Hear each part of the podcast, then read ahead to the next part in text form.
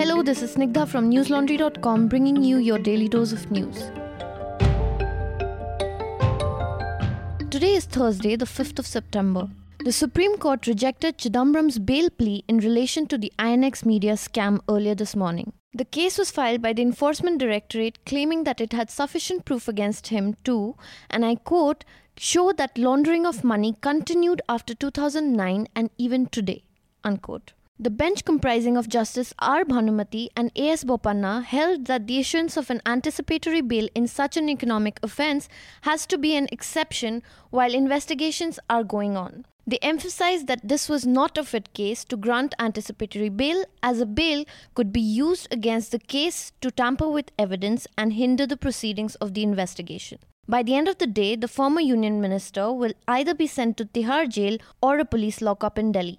Chidambaram, however, did manage to get a pre arrest bail in the 3,500 crore Aircel Maxis deal.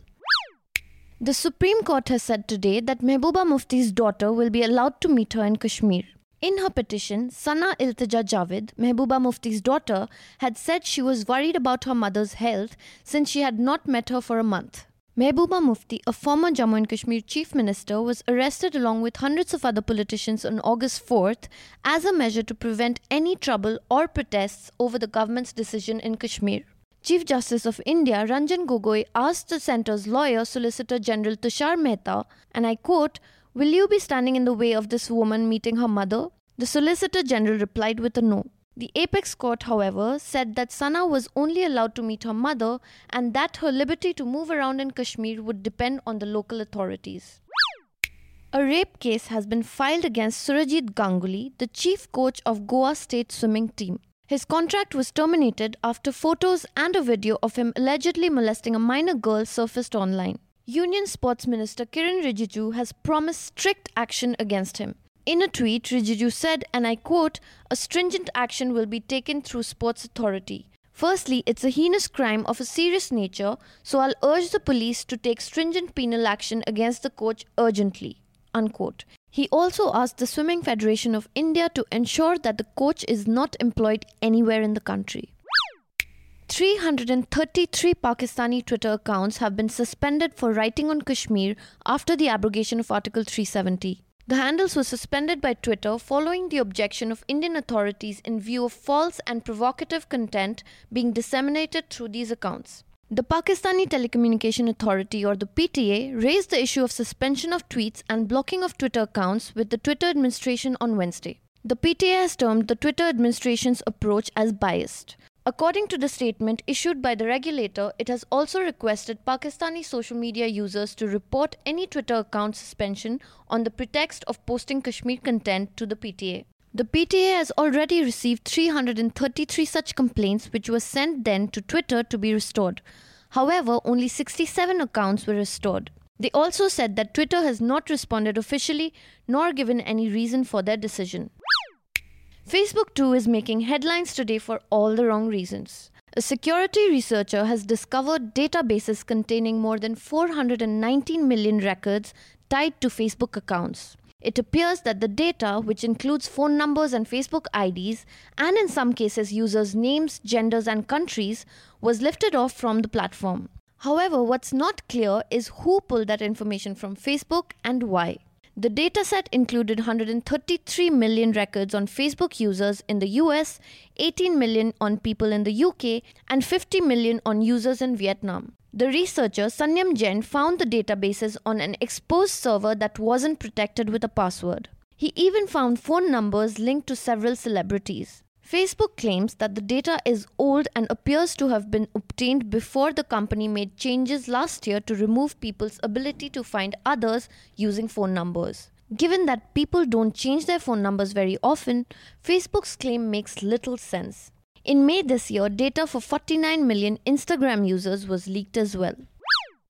And like that was not enough, there is another extremely concerning news about Google and YouTube.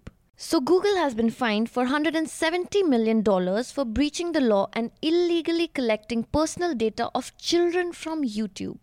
This directly violates the Children's Online Privacy Protection Law. According to reports, YouTube was involved in collecting data from children aged 13 years and below The data included but was not limited to identification codes used to track web browsing without their parents' permission. Google has agreed to pay the fine and make the required changes in their privacy policies after reaching an agreement with the US Federal Trade Commission and the New York Attorney General. YouTube chief Susan Wojcicki has also reportedly said that they are contemplating major changes in their policies of privacy and protection of underage users. However, a number of critics and children's rights activists are of the view that imposing this fine on the world's largest company is just not enough, especially when these were the ground rules that they should have already been complying with. Jeffrey Chester, executive director of the Center of Digital Democracy, told the New York Times, and I quote, It is the equivalent of a cop pulling somebody over for speeding at 110 miles an hour and them getting off with a warning. Unquote. What kind of a world are we even living in? If the biggest companies in the world cannot guarantee protection to their users, who can? Afghanistan witnessed its second terrorist attack of the week this morning. A blast occurred in the diplomatic area of Shash Darak that houses the US Embassy. Home to the National Directorate of Security and the Afghan Intelligence Service, it is a heavily protected area. According to reports, a car bomb exploded on the main road, and the police is taking charge, sealing the area and managing the casualties. As many as 30 people have been wounded, and three are already dead. The Taliban has claimed responsibility for the attack. Now for some homegrown stuff from newslaundry.com. Do read Ayush's brilliant report about his time working with journalists in Kashmir.